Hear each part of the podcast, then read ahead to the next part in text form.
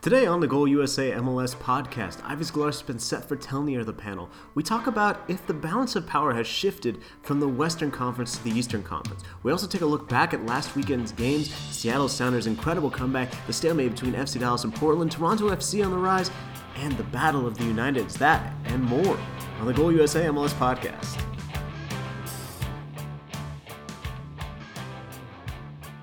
Welcome everyone in once again to the Goal USA MLS podcast. My name is John Arnold, joined with a phenomenal panel today in our nation's capital. Seth Vertelney, how you doing, Seth? How's it going, John? I'm doing great. Glad to hear it, man. And in New York City, our nation's uh, first capital, is that true? Well, I'm in New Jersey, first of all. That's true. But... That's true. I forget you. you I I know better. In New Jersey, it's Ives Galarcep. What's up, Ives? Nothing much, man. Beautiful weather in Jersey today. Never been the capital. Never been the capital. It's the, it's the capital of uh, pizza. the in, pizza, in... the pizza capital of the country. Uh, MLS weekend. It was a good one, guys. Uh, starting way back on Friday, if you remember the Toronto. Toronto I always do that. I always say the Toronto. Toronto FC beat the Houston Dynamo 2 0. On the Saturday slate, it was Vancouver topping Montreal 2 1. Orlando blanks the Colorado Rapids 2 0. Red Bulls 2, Chicago Fire 1 in the Dax McCarty return game. The NYCFC went to Columbus, got a 3 2 victory. The Quakes in Minnesota, a 1 0 win. Stalemate between FC Dallas and Portland Timbers, that was 2 2. Sporting Kansas City rolled over Real Salt Lake 3 3. Seattle and New England, a 3 3 draw somehow. We'll talk about that later. The Galaxy and the Union ended scoreless. And in the Sunday game, it was DC United coming from behind to beat Atlanta United 3 1. I was I want to start with that game. It was interesting to me, and it's also the most fresh in our minds. Uh, it, was a game where it looked like at the start, uh oh, DC United is in some big trouble, but then they were able to, to kind of get control of the game and obviously get three points. Right. I think I think it was actually a pretty good job by Ben Olsen to to make some adjustments on the fly in that match. And it was an interesting dynamic because Atlanta early on did what they wanted, right? They just completely overwhelmed DC. Then Ben Olsen adjusts his midfield. He drops Ian Harkes back. They try to clog the passing lanes. And instead of adjusting, Atlanta just continued to try to do what they did at the beginning of the game. And and it, it it didn't sink into them that they need to they needed to adjust. And and uh, that's why DC kind of started to take control. Even though Atlanta had dom- they dominated the possession, they had a ton of the shots, but they weren't as dangerous for the rest of the match. And credit to Ben Olsen because he, you know he gets a lot of uh, flack for not being much of a tactician and being more of a rah rah coach, but yeah. he did all right. He did all right against Tata. Well, Martino. yeah. What's up with that? Because you know Tata, of course, is a guy who gets a lot of credit for his tactics, and I think rightfully so. But at the same time, as you mentioned, the adaptation wasn't really there when it needed to be. Why did it take so long for Atlanta to sort of try and do something different? Is it just Tata's confidence in the system? You know, he's thinking that, oh, this is going to work, this is going to work. Why didn't he make a shift quicker, do you think? Well, I'll give Tata credit in the sense that I, I, I see him being a big picture coach, right? And I'm sure he looked at this game as an opportunity for his team to learn a lesson and to to deal with these kind of things. And if you notice at the end of the game, he gave uh, Ben Olsen like the biggest hug ever. They like embraced for like a minute. And I think I have a feeling Martino probably thanked Ben Olsen for for the lesson they just gave his team because I think if you're Atlanta, you look at and you look at the video of this game, you're gonna eh, be able to point to the fact that you need to be able to adapt, you need to be able to change speeds, uh, change tempo, hold the ball a bit more. It can't always be a, it can't always be a track meet. It can't always. Well, the funny thing is, as I'm watching the game, I was gonna tweet that Atlanta's like Fast and the Furious, and DC's like Drive Miss Daisy, and at a certain point. At a certain point, Atlanta needs to be to, to to you know take it down a notch, to slow it down and they didn't learn that lesson. And I think maybe Martino will use that to build on as they go through the season and as they take on teams who try to do the same thing. Seth, you've got your finger in the pulse in DC and also love drinking Corona, so you're you're perfect to talk about both the Fast and Furious analogy and DC United. What, what's the mood there? I think the fans probably on Twitter had to be a little frustrated after that game started like it did, and now have to be pretty thrilled. United has to be pleased coming away with that victory. Yeah, United has really started to turn around after a slow start. They have three wins, one loss and one draw in their last five games. And you know, with DC United, just like it has for the last few fe- the last few seasons, you have to start with the play of Bill Hamid uh, because for all the the talk of Ben Olsen's tactical adjustment, and I do think he deserves credit for that, but if Bill Hamid doesn't come up with some big saves early on in the game, it's not going to matter. They're going to be down three or four goals. So uh, Hamid continues to be the rock of the team, and, and another huge factor. We've talked about Uh, in the past, Luciano Acosta missed the first couple games. He comes back from an injury and just revitalizes the team's attack. And I think his goal scoring totals are going to be something that you're going to really want to look at because he has three goals so far this season in just over five games. He had three goals all of last season. To add goals to his game, uh, he can be a real MLS best 11 caliber player for United this year. The Argentine finally making an impact after a difficult time, getting adjusted last season. Another team in the East that is uh, now on a two match undefeated streak and, and, struggled out of the gate is Toronto FC. They took a, they kind of took it to Houston Ives. It was a pretty pretty easy one. They did what they wanted to do. They got uh, you know goals from Jozy Altidore, both of them. It was a good game for Toronto FC. After that rough start, I was I think a lot of us were wondering. And I mean, they weren't losing games; they're just drawing almost every game. And then they did have that defeat at Columbus. I think a lot of us were thinking, you know, is this still a Toronto team who is as good as we think we are? They are. You know, we, a lot of us predicted them to to win the conference or fight for MLS Cup or be in that discussion at least. This seems like they're starting to show what we thought they would at the start of the year. Right. I think they are starting to kind of hit a good stride now, and I, I think Giovinco early on he he didn't quite look his he didn't look 100 percent right, and I still remember that first game against RSL. I believe he had his penalty saved, and it, just the first couple of matches he just didn't he wasn't at the level you've grown accustomed to, and now you're starting to see him. Uh, get back to that level, and obviously Jozy Altidore, I think, is now hitting his stride as well. The player who impressed me for them was Raheem Edwards. He was really, for me, the difference maker for them uh, working down the wing, and, and he's he's looking like a real revelation for them. And also their defense, the fact that Drew Moor's been out with mm-hmm. the heart condition that he's had, and they they kind of haven't missed a beat. And to shut out Houston, who has a dangerous attack, I, I thought that was pretty impressive. They really did shut him out, and, and, you looked at the the dangerous attack. You know, Cubo Torres has been on fire. Alberth Elis hasn't been bad. And then you saw Romell Quioto return. I was thinking as I was watching this game, it's it's definitely possible. This this has the feel of one of those games that could get turned around because Toronto scored too early and then, and then they were just defending that lead mostly. But Seth, they really shut it down. They, they weren't able to get anything going. Uh, where do you see Toronto at? Are they sort of becoming the contender that we thought? Yeah, definitely. Uh, I think that between Giovinco and Altidore, it seems like at least one of them has been able to, to come up big in the last couple of weeks. And when you have two potent goal scorers like that, sometimes uh, you just only need to rely on one of them. And that's what happened this game again with, with Altidore.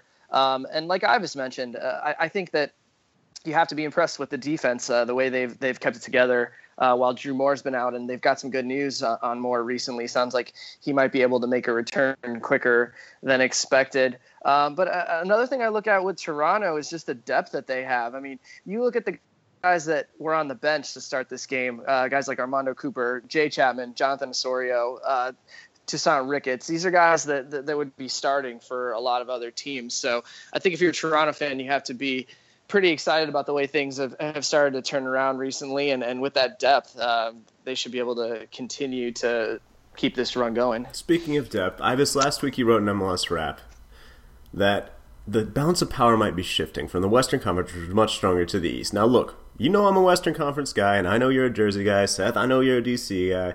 I want you guys to sort of make the case for me because I, I understand where you're coming from. Orlando looks great. The Red Bulls look good.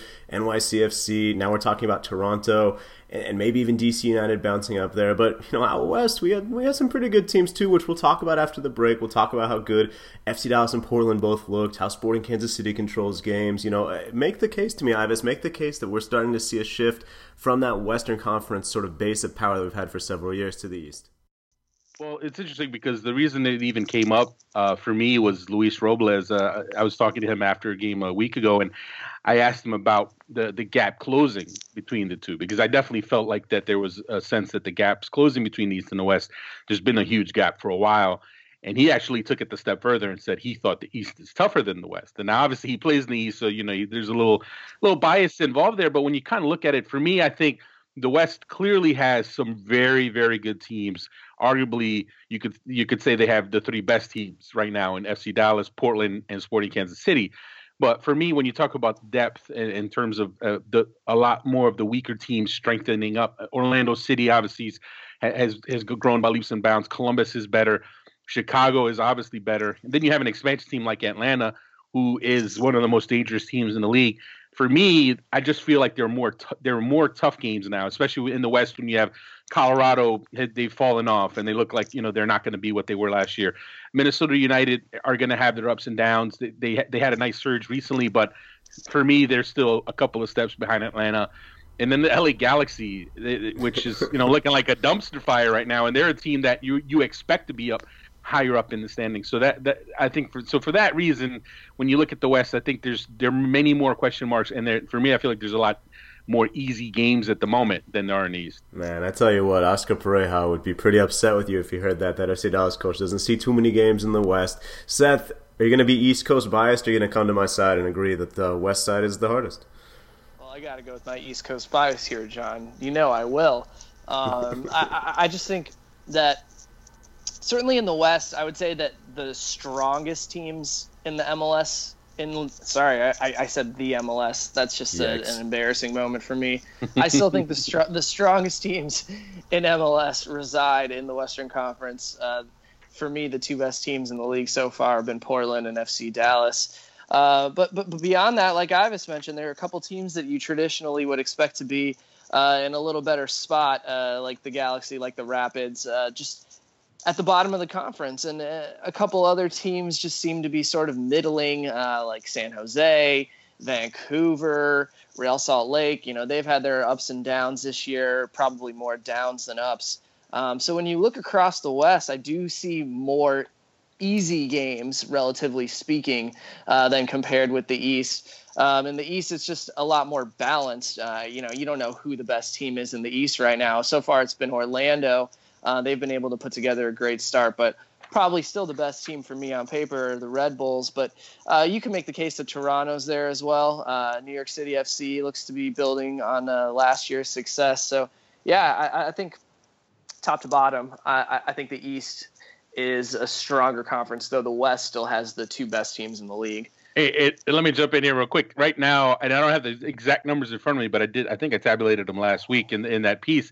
The East has the edge in the head to head, and it's early. It's we're a quarter of, of, the way through the season, but the East is does have an edge right now in the head to head, and and in in recent years, the West has had a dominant advantage in that in that category, and that's obviously where it really comes down to is head to head. And right now, the East is, if anything, you you can say it's the East has closed the gap, which is good to see, and it's healthy for the league to have that gap close.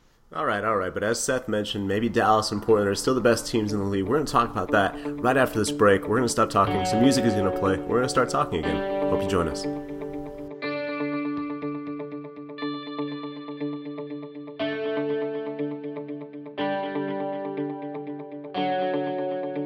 Well, thanks for sticking with us through the break, the arduous task of listening to a few seconds of music. We're back. Don't worry, listener. Here we are. And as promised, we're going to talk about the Western Conference. Guys, I was able to take in what I thought was a really good game uh, between FC Dallas and the Portland Timbers. You saw the Timbers go ahead twice. You saw Dallas come back twice. Ends up being a 2 2 draw. This is a Portland Timbers team that I was impressed by, partly because, as I wrote on goal, they didn't have Diego Valeri, but Sebastian Blanco, the Argentine who was signed during the offseason, and David Guzman on set pieces, the Costa Rican central midfielder, also brought in, in in that January window or maybe late December, I can't recall. But I thought they made you know, really nice contributions. And when you don't have Diego Valeri, there's not a lot of teams I think who would play as well as Portland still did without their best player. Ives, what did you think of the Timbers and their ability to to still show some depth, even though they didn't have a really important piece? Well, I mean, it, Diego Valeri, you could argue it was the the player of the month in April. Uh, or I, I think was it, who who won that award? Was it Josef Martinez? Valeri was worthy. Valeri is one of the best players to start the year, but Portland happens to have a player who can play that position in Blanco, who is also who if you he would start on most teams in the league. So uh, from that standpoint, they weren't going to miss a beat. Every time these teams play, it's fun, right? It's a mm-hmm. fun game. It's back and forth. It, it you know, you, it's not usually one of these 1-0 struggle fest. They like to go at each other. They like to trade punches. I, I I mean, you, I'd, every time they play, they should play five times a year because it's always a fun game. And you knew Maxi Urruti was going to get up for this one. Yeah. And I thought it was interesting when he scores that great goal and he runs over to Oscar Pareja and gives him the big hug. I feel like there was a little message there, sure. a little kid, little Caleb Porter, a little shade well, action going on. But it, yeah, I don't know if these quotes have come out yet. I, I, need to write them up. But we interviewed Maxi in Spanish, of course, and he said, you know, I asked him why'd you go why'd you go over there after the game, and he said, you know, Oscar gave me a chance. Like I'm playing a team that that, that I love and that I still have friends in, but they let me go. Oscar gave me a chance. He believed in me, and that's why I wanted to make sure that I directed that celebration to him. So you're exactly right, Ives. He, he wasn't even you know keeping a secret about it. That's that's exactly why he ran over there. Yeah, no, absolutely, and and you know they, these these are you can definitely say these are the two best teams for my money in the league in mm-hmm. terms of balance, in terms of having attacking force. Uh, Sporting Kansas City is a good team, but their attack is still a little inconsistent. But you know these teams are going to be right there in the end, and as, as long as they can stay healthy. But uh, for me, I still kind of give FC Dallas a little bit of an edge. But Portland showed showed something in playing as well as they did without Valeri. I also sort of still give FC Dallas the edge. I was a little. I thought they were going to push maybe a little harder to get that the winning goal at the end. Not that they didn't try, but you know, I thought especially at home where they don't drop many points, I thought they might be able to to do a little more. Roland Lamah was subbed off. Uh, didn't really impress Cristian Colman, who's also had trouble sort of getting his legs under him. Um, so far early in the season, he missed a chance that was just on a platter. Uh, fans are getting frustrated with him. I think they need to have more mm. patience. Oscar Pareja, you know, thinks they need to have more patience. I think he's the guy who's going to be one of those players who it's going to take him a few weeks to months, but once he gets his legs under him, I think he'll be a fine addition. Seth Ives just mentioned how how good it is to watch these teams, how fun, and you said before the break that they're uh, for you the two best teams in Major League Soccer. What did you see from this game, and, and do you give one of them the edge, even though obviously they were they were pretty even on Saturday night in Frisco? Yeah, I still think I would give FC Dallas the edge. I mean, I, I think it says a lot about both of these teams, though, that uh, we were able to have such an entertaining game uh, with both teams missing their number 10, their best playmaker, uh, Mauro Diaz for FC Dallas, and then Valeri, like we mentioned, for Portland. Um, I, I, still give FC Dallas the edge because of that center back duo of Zimmerman and Hedges. Uh, Portland still kind of figuring that out, still starting kind of a a fill-in in Lawrence Olum at, at, center back, but they, they seem to be making it work uh, at least for the time being. Uh, but certainly, you know, you you mentioned Urruti as well going over to Oscar Pareja after he scored that goal. I think it was very telling, not just because FC Dallas gave him a chance, but Pareja is back starting him even ahead of a guy like Colman, uh, who was brought in ostensibly to replace Urruti in the starting lineup. Uh, Two million dollar transfer fee and uh, you know, I remember the first game he played for FC Dallas, he scored. It was in the Concacaf Champions League, and we all thought like this is the number nine they've been missing. And uh, instead, it, it, Urruti's been the guy, and if he can keep scoring like this, and they can continue holding down the fort without Diaz, uh, they're going to be right there for the supporter shield again. Yeah, I'm not sure, and I think you're right that we saw Colman as a potential Urruti replacement. I'm not sure that Pareja ever necessarily saw him exactly like that. I think he likes the flexibility that he has now that he has two forwards he feels like he can trust uh, together. And Akindele, who's played on the wing, he gets the, the equalizer late. He isn't looking half bad either, so I think this is a team that, that is going to keep figuring it out. They got RSL this weekend. Let's look at one more Western Conference game.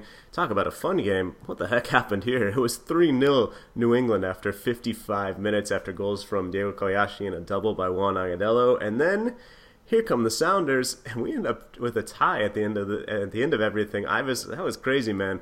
Lodeiro with the goal, Will Bruin with the goal, Osvaldo Alonso with the goal. I, I don't even know where to start. This was a, an incredible comeback by the Sounders. But then once that once that first goal goes in, you kind of thought, hey, they might be able to do this, right?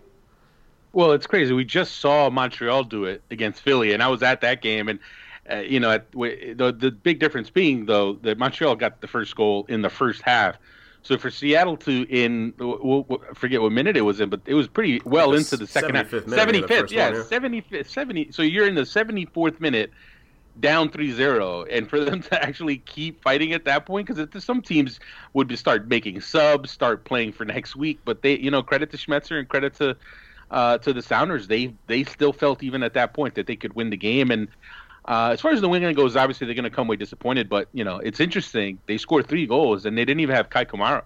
Kei Kamara uh, missed the match, uh, from what I understand. I think his, his wife is, is due to give birth soon, mm-hmm. so he didn't play. And then they still scored three goals. Juan Agudelo had himself a, a heck of a game. Um, but if you're Seattle, you're feeling pretty good. You've got a bit of a patchwork defense going on right now without Chad Marshall, without Roman Torres. So uh, they they got away with that last week against the Galaxy because again the Galaxy are dumpster fire right now. But they, they they were punished this time. They were punished this time by New England early on, and credit to that attack, that front attack. And but how about Will Bruin? Can I just say a lot of people in Houston gave him a lot of flack. Uh, but I, I thought when he went to Seattle, I thought he I thought that was a great pickup because he's never played he's never played with a supporting cast like he has in Seattle now, and he could end up being that surprise guy that gives you ten plus goals that that no one was expecting. The dancing bear back again, Seth. What did you make of this? It was pretty crazy. Like we said, Agudelo with a nice performance, boosting the national team stock. Maybe. What did you think, Seth? Of this uh, crazy comeback. Yeah, definitely. For New England, it's got to be disheartening losing a three-goal lead. Uh, but I think they can take a lot of positives out of this game, nonetheless. First of all, getting a draw on the road against the defending champions is never going to be a bad result. But also, like you mentioned, at age 24, is Juan Agudelo finally putting it all together? We've seen flashes here and there for for so long, uh, and and there he is with six goals in nine games, right up at near the top of the MLS scoring charts. And uh, he's always had such an intriguing skill set. Somebody who you thought, if he can put this together and and be consistent on a week in week in basis, uh, week in week out basis, he could be right in it, right there in the national team picture. And, and you have to think maybe the, this is the year that he starts to put it together. He's still only 24, even though yeah, that's crazy. Uh, it seems like he's been around forever. He kind of has been around forever. You know, he scored at age 17 with the national team, but that's definitely going to be something worth following as the season goes along. And yeah, for Seattle, like I was mentioned, got to be impressed with Will Bruin. Um, you know, last year we saw Valdez play that role, and you know, Bruin can can be just as good as a as a number nine. Just with, as good. Uh, I hope he can be better. Yeah, like, I mean Valdez was great in the playoffs, but there, there wasn't much going on. I I want right. to get your thoughts real quick about Agudelo. You know, Seth mentions this is a guy who we feel like, eh, you know, he's been around. We've kind of seen what he can do, but he's only 24. He was the youngest goal scorer for the U.S. ever, I believe, when he scored that goal in 2010 in that friendly against South Africa.